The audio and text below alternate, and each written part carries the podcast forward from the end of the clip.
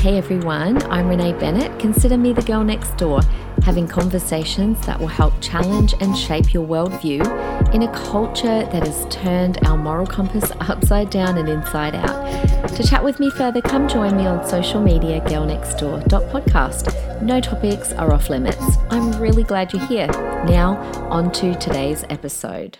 Well, guys, welcome to a brand new collection are we there? Are we doing it? Yes, we are. Climate Change Collection. I feel like we need a drum roll, and I'm a little bit nervous about doing this, um, but and I definitely will do two episodes, maybe three. We'll see how we go. But I want to today take a biblical approach. That's where I want to start. Um, so, yes, we are going to dive into climate change. I know when I told that to Cameron, he looked at me and went, Seriously? R- really? I'm like, Yes, because come on, this is what you guys want from me, right? We talk about the real issues, and this is like number one topic right now.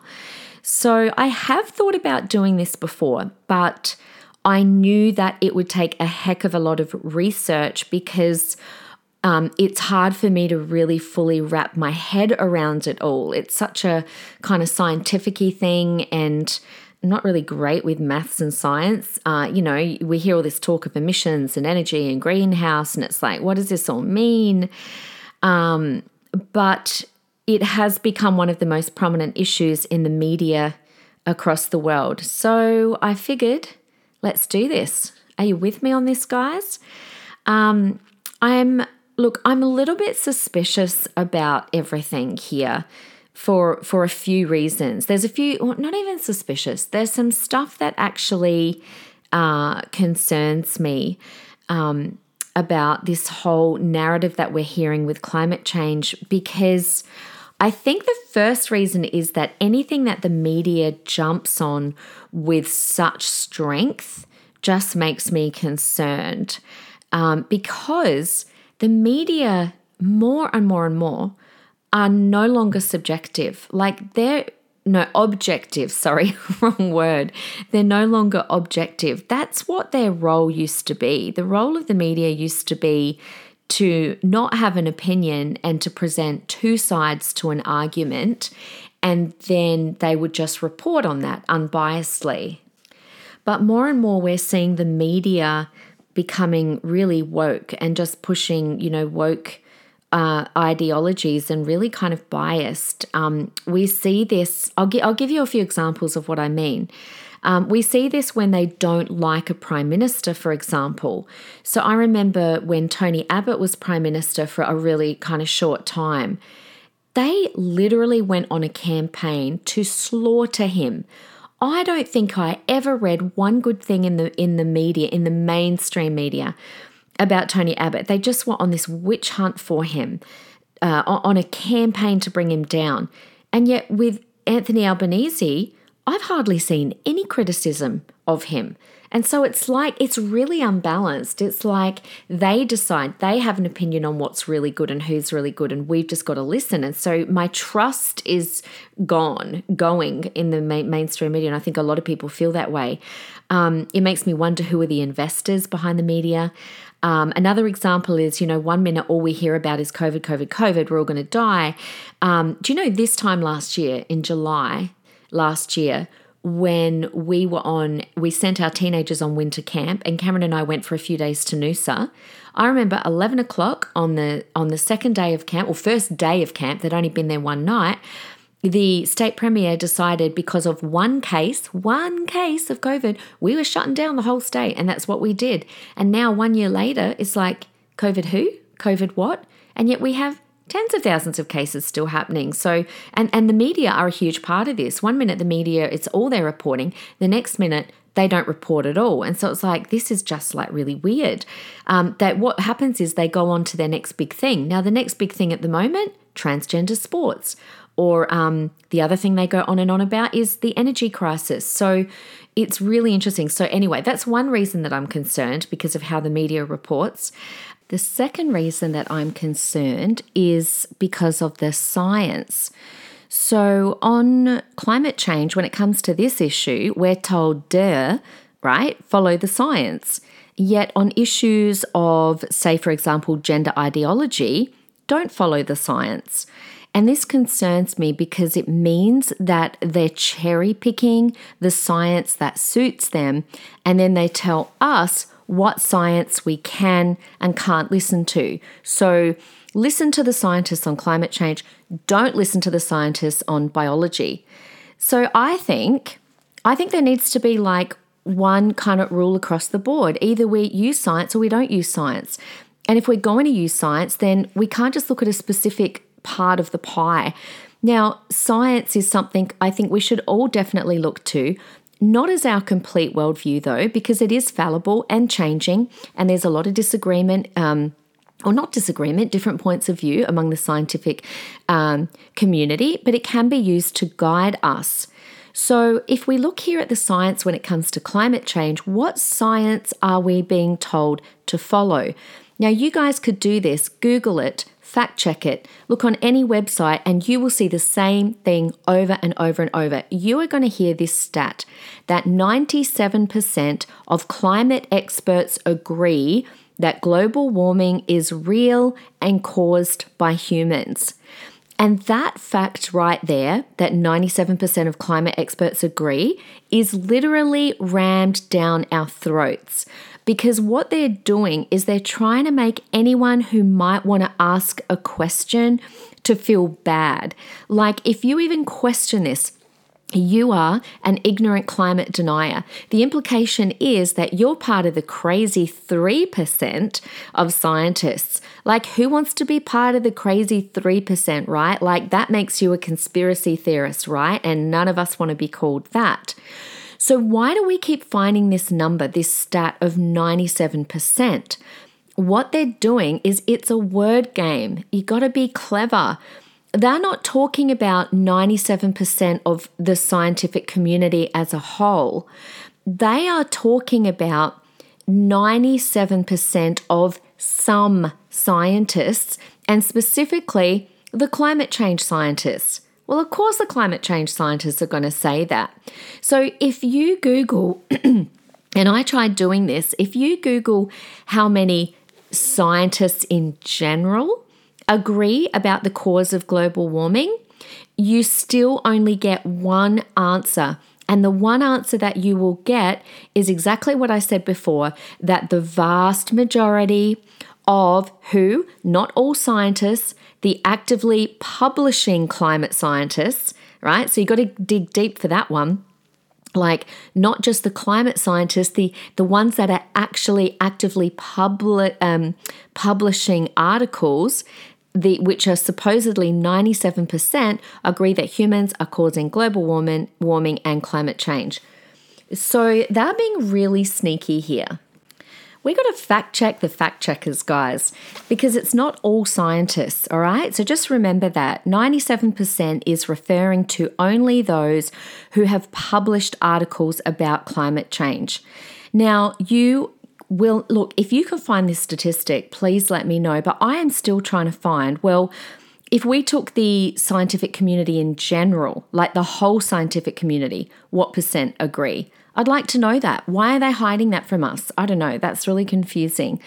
Um, so it seems to me like they're manipulating the answer every single time in Google. Try it yourself. Stop the podcast right now and put in the question how many scientists agree that climate change is real and uh, the cause is humans. Like just put that in, and you will not see very, very few will actually. Uh, I think there was one article that I found, which I'm going to share in just a moment from the Guardian, um, that that basically are a bit looser and say all scientists, but they don't mean all scientists. The majority of the answers that you will find will say climate scientists, and not just climate scientists, actively publishing. So I'm just wondering why they have to go so hard to skew their numbers there. Um, because what if we turned it and we used that same tactic with gender ideology? Like, how about we tried to find out, and good luck finding this, you won't find it, how many biology experts in the science community believe that we're born, scientifically back up, that we're born with the biological sex that determines our gender. That would be a huge number, but you won't find that because we're not allowed to ask that question and they don't release um, the answers to that because why? It doesn't suit their narrative. Um, so instead, you'll see articles like the one in The Guardian. This was in October last year, and the heading of the article was Case Closed. 99.9% of scientists agree climate emergency is caused by humans. Now see how emotive that argument that that headline is? Case closed. In other words, don't ask another question. Don't you dare believe anything else. Don't you dare even consider anything else. The case is closed. 99.9%, so now we're going up, of scientists. Now, if you go through the article, when they say that, they actually mean the actively published scientists, which we probably should expand a bit on that and find out how many articles we're actually going by since we want to change all these policies. So, anyway, that's my second reason that I'm concerned because of the way that science is is manipulated and and used and the third reason i get concerned is when any topic becomes the center of a political campaign um, you know, I, I always think, okay, that's concerning. Why they must have a reason for this. And the reason usually comes down to votes and money. So that's kind of my concern about why this issue, why that that's my question. Why is this issue of climate change being pushed so, so heavily in the worldwide media? Um, we're being told that it's just, you know, the majority of scientists agree and we're not allowed to disagree. And, you know, so I just have so many questions and I'm I'm concerned that most of us who have a genuine love and a genuine concern for our beautiful environment and our beautiful planet, that maybe we're being politicized and taken advantage of. I don't know. I mean, do you really think? Let me ask you guys a question. Do you really think that people um, in power at the highest level of these energy companies and those in the highest level of government, do you actually really think that their number one priority is the actual climate? Or do you think perhaps that their number one priority might be money or power? Like, genuine question. How would you answer that? And that's my question too. And maybe if we look back at history, that kind of helps us with that question. And so it makes me wonder you know, we have a genuine concern, but but the people that are pushing it the hardest, do they? Or there is there another agenda at play? Um, and where does all this leave us, guys? Um, it, where it leaves us is us having to be as wise as serpents. We have to become really discerning. We need to, what do I always say? Think critically, ask questions, do our own research, look at both sides of the argument. But where I want to begin with this, because it's so emotive and, and so many people are so passionate about this, I want to begin with what does the Bible say? Because if we can put a biblical framework around climate change and have that as the foundation and then go from there, then I think we're on the right track. So I don't want to let the panicked views of others in power guide my moral compass here. Because I don't let the views of others in power guide my moral compass at any time. So, when we've got God as our foundation, that's the most solid place to begin.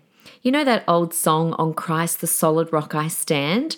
All other ground is sinking sand. Like, that is such a perfect analogy right now that Christ is indeed the solid rock.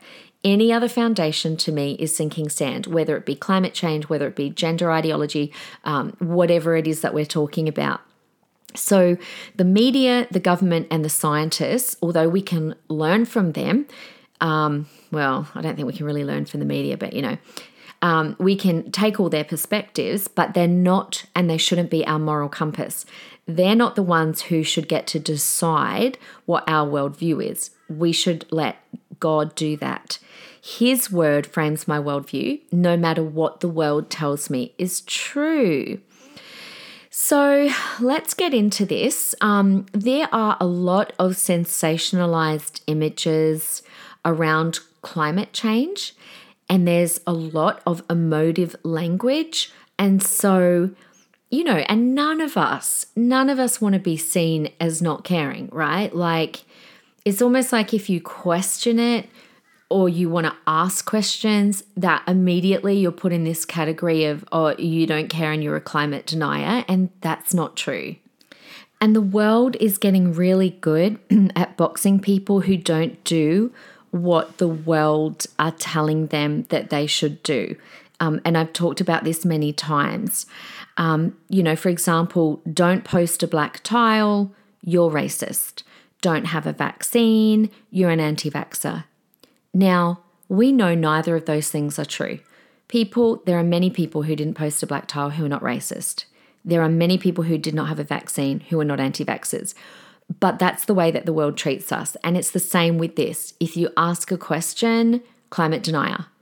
Um, and so that's not a good place to be. And that is not a godly way to treat people. And it's not a godly way to look at things.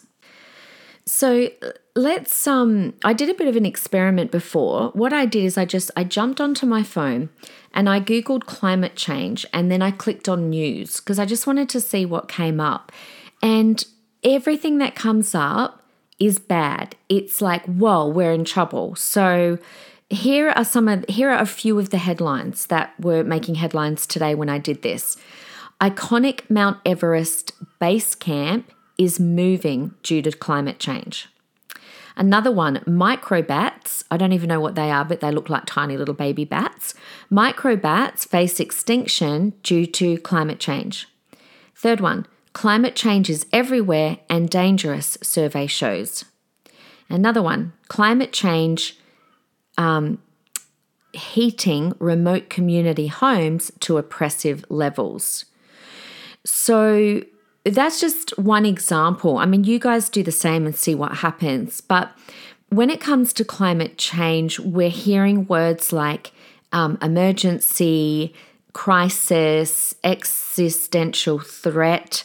Like, think of Greta Thunberg's Thunberg's speech from a couple of years ago now, the how dare you speech. Like we all know, we all, if I said to you, how dare you, you all know what we're referring to. Um, and let me quote a little bit of what she said. Um, how dare you? You have stolen my dreams and my childhood. People are suffering. People are dying. Entire ecosystems are collapsing. We are in the beginning of mass extinction. And so that was a couple of years ago that she said that. She was crying as she said that. Um, it's very controversial. So, I mean, but you know, when you hear things like that, it's just so like, oh my gosh, we're all about to die. Like, there's this is ex, ex I can't say that word, existential. Um, so when I see or hear things like that, you know, that makes me go, okay, is this true? Like, are we at the beginning of mass extinction? And then, so I go and I research it, and I'm definitely going to go more into this on the next episode. Um, but just on one that one comment alone, it creates such hysteria and fear in children as well. Um, and I just wanted to throw this one in here, but did you actually know that the numbers of how many people die of climate related causes like storms, cold, heat, floods has actually gone down by 98% over the last century. Isn't that an insane statistic? Let me say that again. The numbers of how many people die of climate change related causes like storms, cold, heat, floods has gone down by 98% over the last century. So when we hear Greta saying that we're at the beginning of mass extinction, it kind of doesn't match up with, with a stat like that. Um, also, statistically, we're 50 times safer now from climate related causes than we were 100 years ago. That's crazy. So, is there any other emergency that you know of where you're 50 times better off?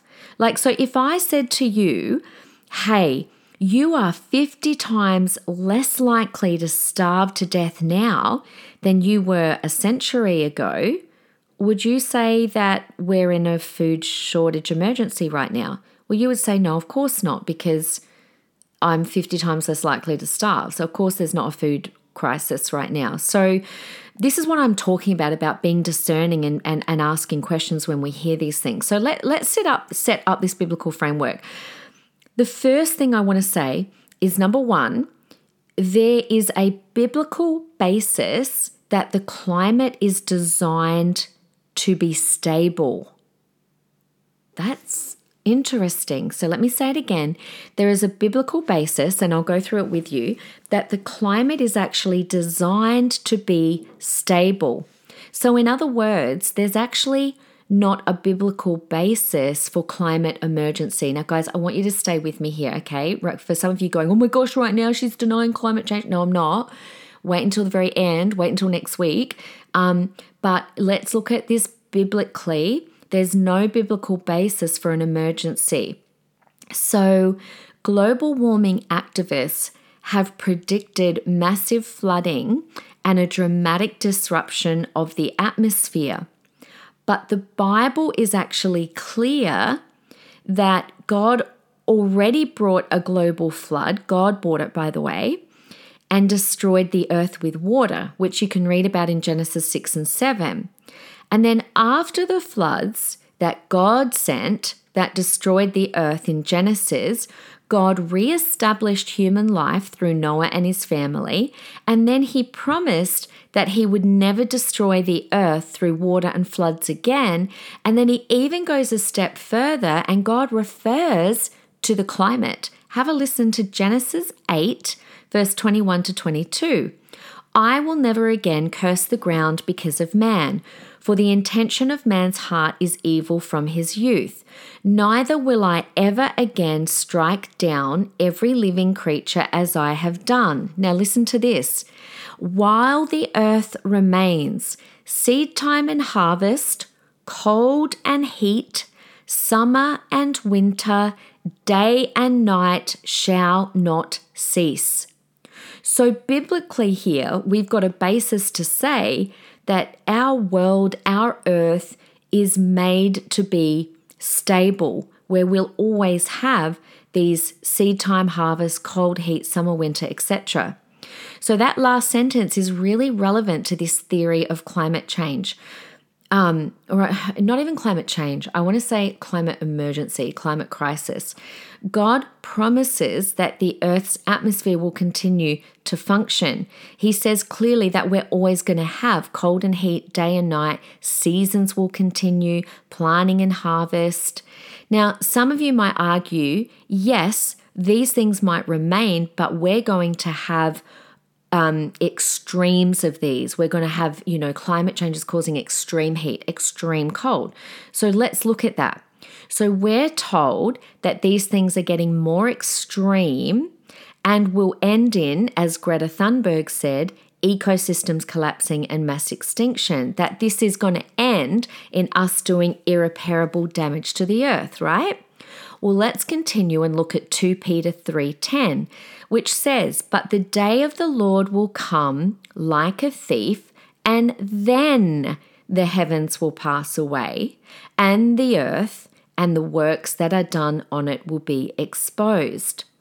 So, in other words, even if we get ex- some extreme things happening, God has already established a time when the earth will be destroyed, and it's by His hand, not by climate change, not by human activity, not by mass extinction, by God's hand and God's plan. Now, there's a good website on this called Creation Ministries International. Now, according to them, and this is some really interesting data to kind of back this up, um, according to them, the carbon dioxide levels, which is, as we all know, a major contributor to climate change, they were actually high, really high. So, carbon dioxide levels were high thousands of years ago, and the earth was fine. Let me keep explaining. Nearly all of the coal that we have today was formed from the vegetation that was buried during the flood. Let me say that again. Nearly all of today's coal was formed from the vegetation that was buried during the flood. So, therefore, there was a heck of a lot of vegetation around on the earth before the flood. And if you consider the amount of vegetation that must have existed um, that suggests that the carbon dioxide levels in the atmosphere between creation and the flood must have been really high compared to today's level. Now, it's not only uh, Christian scientists that say this, secular geologists agree that the ancient carbon dioxide levels were up to 15 times higher than now. And there is no evidence, according to them, that the earth was cooked from those levels back then. In fact, the argument is that they thrived because there's so much there was so much vegetation. So, in other words, our climate was not designed by God to be chaotic or prone to extreme changes so let's look back a little bit in history um, on this as well before we go to number two. So, historically, there were two different periods of time one known as the Roman warm period and the other as the medieval warm period. And temperatures back then apparently were two degrees above what the current temperatures are now for that region of the earth. Um, now, according to the, the climate change alarmists, we should have seen mass extinction back then, but didn't. Okay, so I know I've given you a few a few extra facts there, but basically, um, the takeaway is that number one, there's a biblical basis that the climate is designed to be stable, and that God promises that He is only by His hand that the earth will be destroyed when He returns, and that until then, um, it will remain stable with seed time, harvest, and hot and cold, and the seasons, etc. okay, the second biblical basis here um, is that humans actually take priority over environment. Okay, so that's the second one is that there's a biblical basis that humans take priority over environment. So, what we're seeing now is the opposite, where human needs are put far behind the environment and environmental needs are being put first. Now, I'll explain this more next week, but although humans I agree, like have come to consume way too much. Um, and I will talk more about that on point three. But let's just establish the fact that the way that God's designed it is that the earth is here for us, not the other way around. But climate change is making a religion out of nature. Um, the Greens, uh, their their ideology, their religion, their God is the environment. So the fact that their goal is zero net emissions, how do we even begin to achieve that while humans exist? It's not only unrealistic and unattainable, but what's happening is it's prioritizing nature over humans. So, what their goals are is to have zero impact from humans being on the earth. I don't think that that's achievable. Like, imagine if we heard a group say that they want zero impact from kangaroos. All right, we live in Australia, zero impact from kangaroos. So, what they would be saying is, we want to minimize the kangaroos. We want no evidence in our environment that kangaroos even are out there. That's just kind of crazy. But it's funny because um, the climate alarmists are happy for nature to take their course and to make an impact, but not for humans to try and live and make their impact. So it's okay for birds to build nests and it's okay for snakes to eat rats. Uh, that's nature being nature, but it's not okay for humans to build and live and make an impact. You know, we are going to make some kind of an impact, and we um, we're being made to feel really bad for that.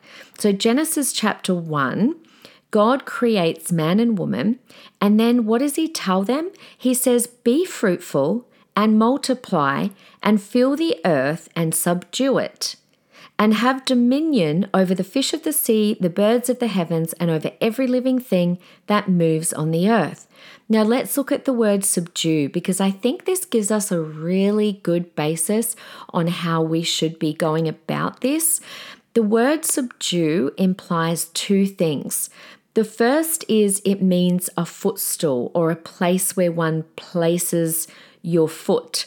But secondly, it means to rule over, not by lording over, but by dwelling and walking among. So the idea here with the word subdue is that we are to rule over the earth and the animals, but as a benevolent leader who who walks and lives among them. I love that. So subdue means we're to rule over, but as a benevolent, um, trustworthy, responsible leader. So that the idea is the earth can provide for us, but we can also learn from them and take care of them. What a beautiful picture that is. Now, climate, climate activists would have us believe, by the way that they talk uh, and the things that they're going for, that the earth is second to us. Um, sorry that that we are second to the earth and they've made a religion out of being green so al gore amongst others argue that as more humans populate the earth that more carbon dioxide is created in the atmosphere which results in higher temperatures and yet, this scripture in Genesis, God is telling us to populate the earth. He's saying, guys, I want you to fill it. I want more humans on the earth. But the documentary that he made, which he's very well known for, um, amongst other sensationalized images that we see on almost a daily basis, has created a sense of doom and gloom um, that gives politicians and activists justification for regulating human activity. and so the idealization of nature is suppressing human innovation and placing the environment as a higher priority than the needs of the people. When the way that God clearly established it in the Bible is that we're, we're here to fill the earth. The earth is here for us, but at the same time, which I'll go into in a moment, um, we are to be uh, responsible and benevolent. So, next week, I want to go into this a little bit more. But, um, you know, billions of people are fed every year. Um, because of things like the fossil fuels that power the energy behind our agricultural industry. And so there's just there's just so many things to consider here about we can't forget the needs of humanity. I mean, in the 80s when I was growing up, the big thing was to, to feed every child in the world. Um, and and there are certain ways that that can only be achieved, which is going to take up energy and produce emissions. And so it's just like this, so many things to consider. It's just not as simple as what's presented to us in the media. So um, so that's the second biblical basis. All right, that um, the way that God set it up is that He made us and where to steward the environment, this is the healthy order. We are going to make an impact on the environment. It is impossible to have zero impact. But this brings me to number three, which is where I want to finish on this biblical uh, foundation for climate change. Is number three, there is a biblical basis that we are to look after the earth. Okay? So yes, God says that our earth will remain stable and functioning until He decides to return. That's number one. Yes, the Bible sets up the framework that. Um, you know there there's not an emergency unless you know everything will continue to function until God comes back and God destroys it. And yes, he says that humans take precedent over the environment, that the environment, the earth is here for us and that we're to subdue it. But thirdly, he does make it very clear we have a responsibility to steward it well. So I, I, I, explain that word subdue, meaning a place to rest our feet, but to rule as one walking among it. We have a God given responsibility not to make a God out of nature, but to treat it well. And we have to work out what does this look like? Which is what next week's podcast is more about. How do we do that? How do we balance this? Um, because I think all of us would agree that we consume way too much as humans. We have too many things. We throw things out instead of repurposing or fixing. We eat way too much. We throw out way too much. We waste a lot. We're jumping into cars filled with petrol when we could be walking. Um, you know, we're not eating local. If we were eating local and according to the seasons, then we wouldn't, you know, uh, certain things grow in certain seasons. Like we wouldn't be eating berries all the year around. And yet we go to the supermarket and we get our packaged, plastic packaged frozen berries out of um, you know out of the freezer and we we don't eat according to the way that god's established the patterns of the earth um, we're eating packaged foods which are not good for us or the environment. So we have a long way to go to improve the way that we look after the earth. And I could literally quote a hundred different Bible verses about looking after the earth, but let me just give you a few of them. Numbers 35 33 says, You shall not pollute the land in which I live. Jeremiah 2 7 says, I brought you into a plentiful land to enjoy its fruit and good things, but when you came in, you defiled my land. And then Leviticus 25 23 to 24. The land shall not be sold in perpetuity, for the land is mine. For you are strangers and sojourners with me. So I think this is a really good place to leave this part um, of the uh, part one. Um, of the climate change building a biblical basis is the earth actually doesn't even belong to us or the politicians or the media or the scientists. This is actually God's. And I think we forget that sometimes. This is His earth and He made it. Um, and so I hope that's kind of given you a little bit of um, of perspective, a biblical perspective. Let me just run through those again. Number one being that there is a um, biblical basis that the climate is designed to be stable, that the hot and cold and seasons and everything will remain, and it will only be destroyed under God's mighty hand, not because of uh, mass extinction. Number two, that there's a biblical basis that humans take priority over environment, that we are the ones to rule over the earth, not the other way around. We're not to make a God out of the environment. But number three, that we have a um, biblical responsibility to look after what we've been given because this is just on loan for us. And we've got a responsibility to steward it because this earth belongs to the Lord. So I think, guys, where this leaves us for next week is we've got a responsibility here to ask the hard questions. Um, you know, what is this all about? Um, what are the media telling us? What's true? What might not be true? Are, are, net zero targets good? Is it all good? Is it all bad? Is there something in between? You know, are there good elements that we can take? Um, are there some harmful elements that we should expose? Where does this take us? So I want to get into that a little bit more next week. But yeah, I just I really wanted to um, to set that precedent uh, because one thing that I do get concerned about is how much fear that we're putting into a young generation and especially children. So when children hear speeches like we're about to hit mass extinction, that's that's really I mean kids have got anxiety left right and center and and to be adding those kinds of thoughts onto them, um, that is just so scary for children. So, um, if you are a Christian with a Christian worldview, you know, be teaching your kids what the Bible says. Teach them that, you know, this earth, um, the only way it will ever be destroyed is by God's hand. That is what the scripture says. And that um, while everything still exists, that we will always have um, you know, stability in in our um, in our atmosphere and in our climate, because that is what the Bible says. So I hope that has helped you to set that up with those three points. Um, thank you for joining me. Thank you for being open minded. Can I please ask that you be open minded? do not walk away and go, oh, Renee doesn't believe in climate change. Like, that's utter rubbish. Um, that's, uh, you're going to see as we go that that is not the case at all.